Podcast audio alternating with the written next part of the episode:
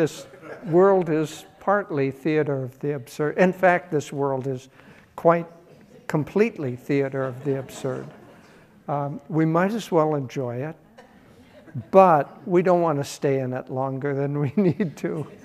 Ay, ay, ay. So those were perfect chants, by the way. Uh, the, you know, this, there's a reoccurring theme that Master has, and that's that we need to see behind the veil of the senses to see the reality that exists there. And so, uh, the, O God beautiful, in the forest thou art green, in the mountain thou art high. You know, I think most of you know that Master was scheduled to give a talk at uh, Carnegie Hall. And someone challenged him. He said, Americans don't have any devotion. He said, oh no, Americans have devotion, great devotion. So here people showed up expecting a talk. They chanted, O God beautiful, for an hour and a half. And he said many in that time went into high states. So, you know, Master had that, that great power. So anyway, this theme of looking behind the surface, behind the veils, to see God. So um, I chose a prayer that just like is an extension of those chants. You know, there's only one service, Sunday service, and we all give it. We, it's it's all, all of us together. It just seems like um, we take on different parts. But this is the demand for the removal of the veil of illusion. Veils surround me, Father, hiding thee from me. I love the dainty colored veils of roses and daisies, the shining veils of clouds of burning gold, the dark star-decked shawl of night. But how long wilt thou remain hidden behind all these veils? I love them because they hint at thy presence, yet still they hide thee. I long to see thee as thou art, behind all this cover of veils. Isn't that a beautiful prayer? And it's such a uh, deep and recurring theme of Master. And, you know, Master is just God in this form. Uh, I'll, I'll take visible form. And so ma it's God taking visible form and helping us out of delusion. But let's remember, God has also taken visible form in you and in me. And it's the veil of delusion, the veil of Maya, the veil of the senses especially, that keep us from perceiving that. And so many of these prayers, many of these prayer demands or chants or teachings of Master are urging us or helping us to see behind the veil of the senses, because as long as we stay in the, in the world of the senses, things will remain separate. The senses are Maya's, delusion's way of keeping us in delusion. And so the more we stay there, the, the more we're stuck. One might say that the whole of the spiritual path is to shut off the senses, shut off the mind that's roiled by the senses, and, and you know, the, the mind itself is not our true way of perception, to calm that down sufficiently so that we can see with the, with the eyes of intuition behind the seeming separateness. And it has to start by us seeing ourselves as being unified. And if we can do that and hold on to that, then we can go out and we can begin to see the world as being part of one unity, part of, of, of our own self. But it, it's, it's a high state to be able to hold on to that. Swamiji gave a, a very interesting interpretation of this passage with John the Baptist, saying, uh, I am not that light, I bore witness to that light. He said what that means is that John the Baptist was in a very high state of consciousness because he was able to perceive everything as light. But maybe there was just some little veil left, some little uh, lacy doily left in, in front of uh, his consciousness that prevented him yet from becoming that light. Christ had, Jesus had become that light. That's why they called him the Christ. He had become that light. He was that light. But everything is that light. We're that light. It's the veil of delusion that keeps us from seeing that light. And the more we um, stay on the surface, the less we're able to perceive the universal tendencies that unite everything.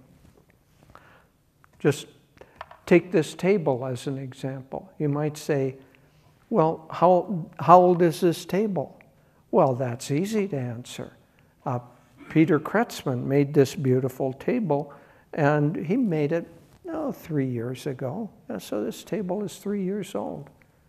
Well, let's ask, how old is the tree that grew the wood that made this table? Well, there you probably can figure out, maybe you could even do research, what kind of wood it came, where that wood came from, and when they, how old the trees typically grow, and so you come up with some figure for that. Well then, how old is the atom that was made the wood, that made the table that Peter Kretzmann put together? Well, there you're having a little more difficulty pinning it down, because the atoms are as old as the existence of the universe. But you have to go one step deeper.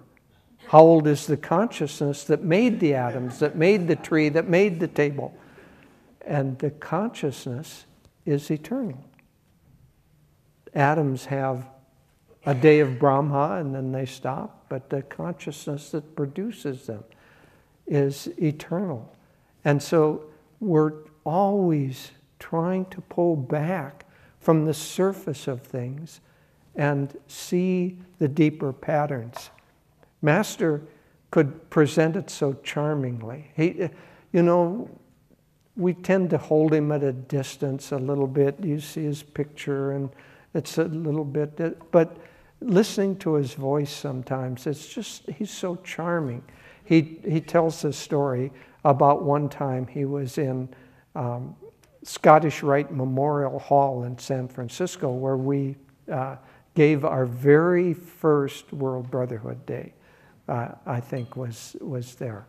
Uh, in any case, years ago, but he was in uh, Scottish Rite Memorial Hall. It's a big hall, probably as big as this room, holds several hundred people. And he said to the audience, he said, would you like to know how old I am? And they said, yes! He said, guess.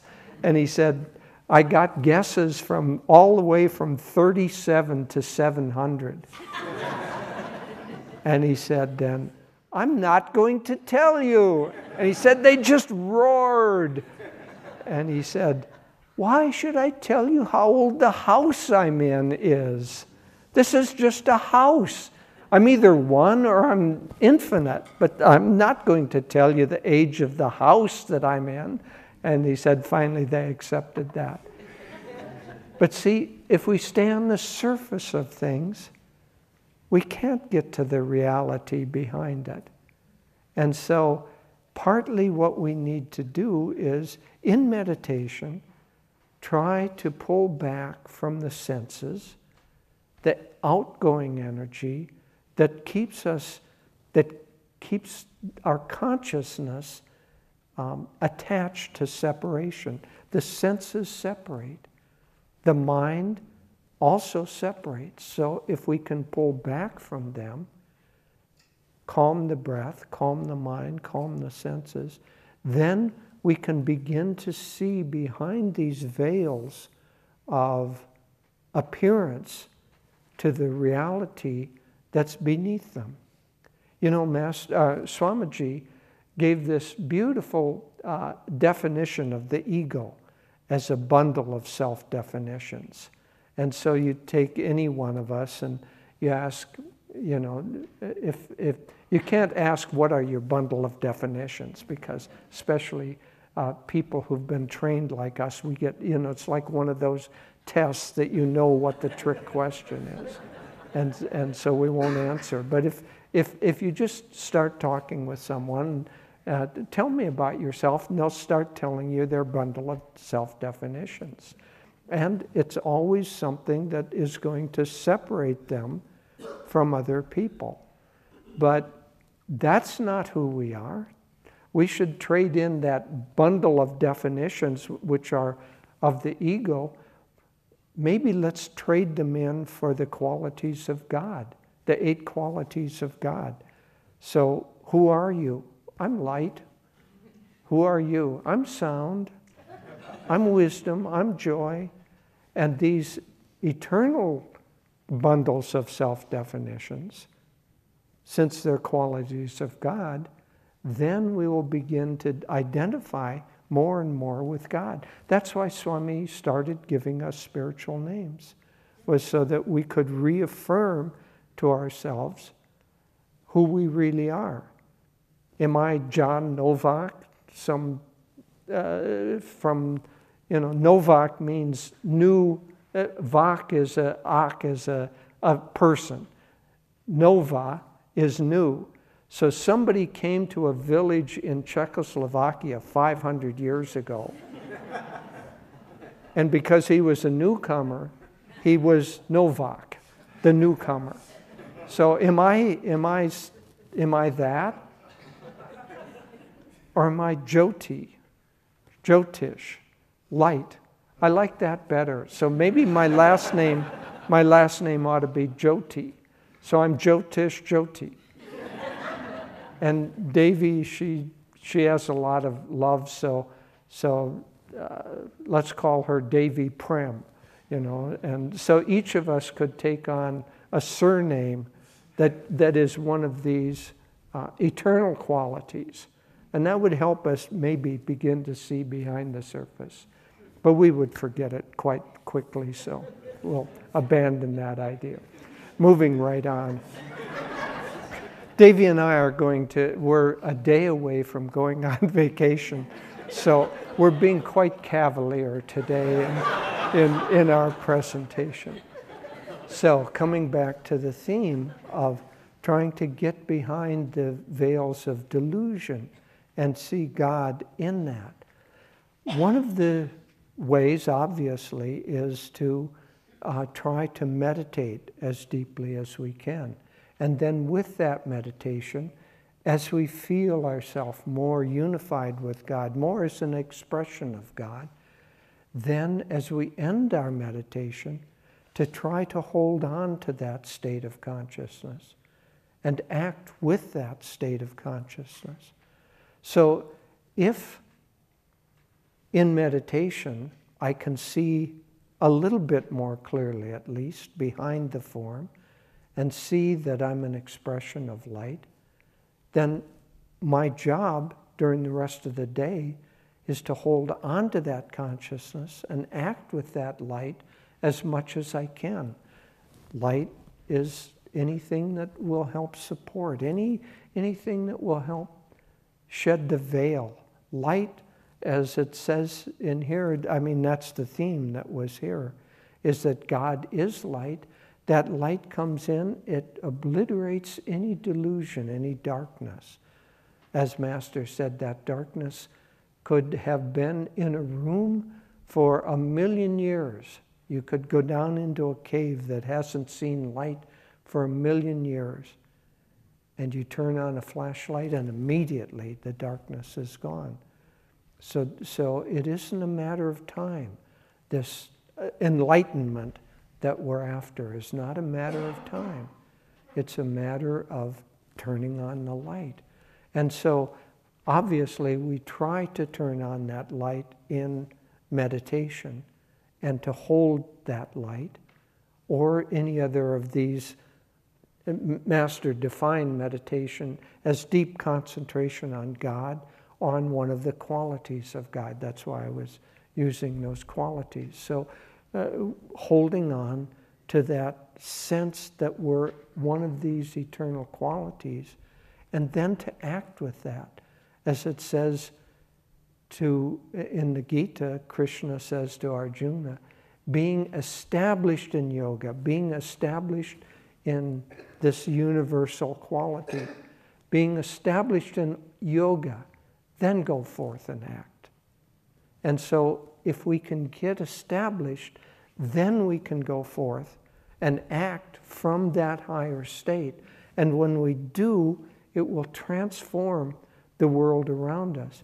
Maybe we won't yet be quite able to see behind the veils, be able to see everything as light, but the consciousness will begin to be able to see everybody, maybe not as universal light, but at least not as our enemy.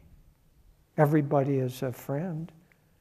I was just somehow this morning in uh, purification, I was just feeling as everyone came up that this room is just room right now. It's just filled with angels. You know, it's, we're not the people that we seem outwardly. We're, we're angelic souls who are playing a part of the personality and the body that we have. It's just God playing these parts. And because of meditation, because this beautiful ceremony, the consciousness was raised enough, so I was seeing and feeling that as each person came up. Not so much individuals, but just God, angelic form of God in that form. Well, if we can establish ourselves at least a little bit in yoga and then go forth and act, we'll begin to see people as friends, see people as potential, see people as their higher self. Wouldn't that change the world if people could do that? Think what would happen in Congress if people saw each other as angels, as light. It would, I mean, all these nonsensical ways of acting would begin to go away. And, and so our job, because we're We're beacons of light, is to try to bring whatever light into the world that we can. First, to try to establish ourselves in it through attunement, through meditation, through proper living, through um, supportive, uplifted interactions with each other. To do that as much as possible, to consciously do that. Not to see division, to consciously see unity and act with that. And we have to act in whatever little circumstance that God has given us. I'll end with this story because it, I'm, I just, because we're going on vacation, I wrote next week's blog early and I used this story. I poached it from Mary Kretzmann, who, who told it during our Our, uh, this earlier this week, we had our annual meeting of all of our departments, our outreach departments, and she was saying how difficult it is for, she, she's the head of the prayer ministry, if you don't know, how difficult it is to have staff that stays over a long period of time. Because again and again, every day, we have hundreds of prayer requests every month. And every day prayer requests come in, and some of them have tragic circumstances involved. And some people being exposed to that over and over again, they, they, it, it, it's disturbing to them. They don't want to stay with it. And so, so she was saying, this is how I cope with it. And I looked up the story on the internet that you told, and it, it was slightly different. Slightly different variation, but I'll end with this story. There's, there's a little girl, and she's walking along a beach after a huge storm, and the storm has washed up thousands of starfish and she's walking along the beach, and she stoops over and she picks up a starfish and gently tosses it back into the sea, and picks up another and gently tosses it back into the sea. And after a while, a man comes up to her who's been watching her and said, "What are you doing?" And she doesn't answer. He says, "Don't you see there, there are thousands of them?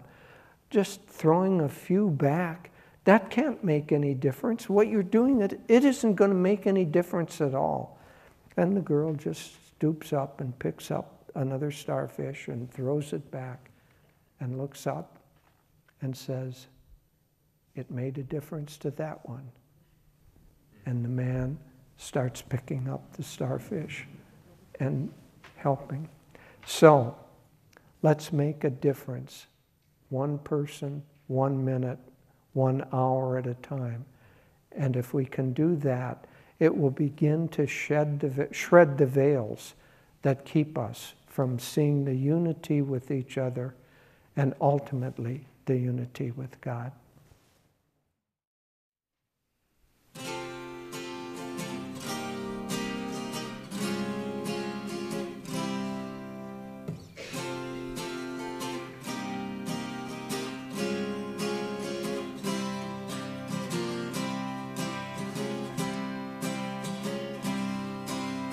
Some men call it progress, down with those who doubt. To join the causes, others join and shout when others shout. Come, you're a man, no passive stone. Stand up and call your soul your own. Go on alone.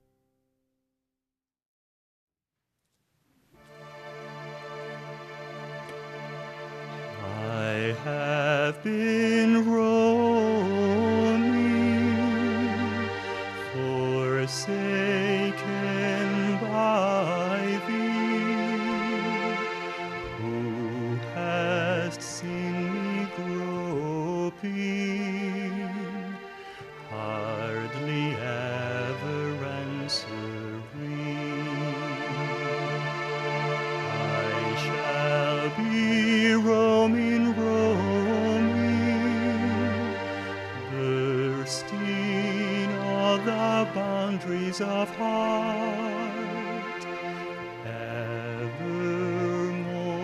moving toward thee, to thy vast and throbbing heart. Come thou to me, O Lord, O come at last to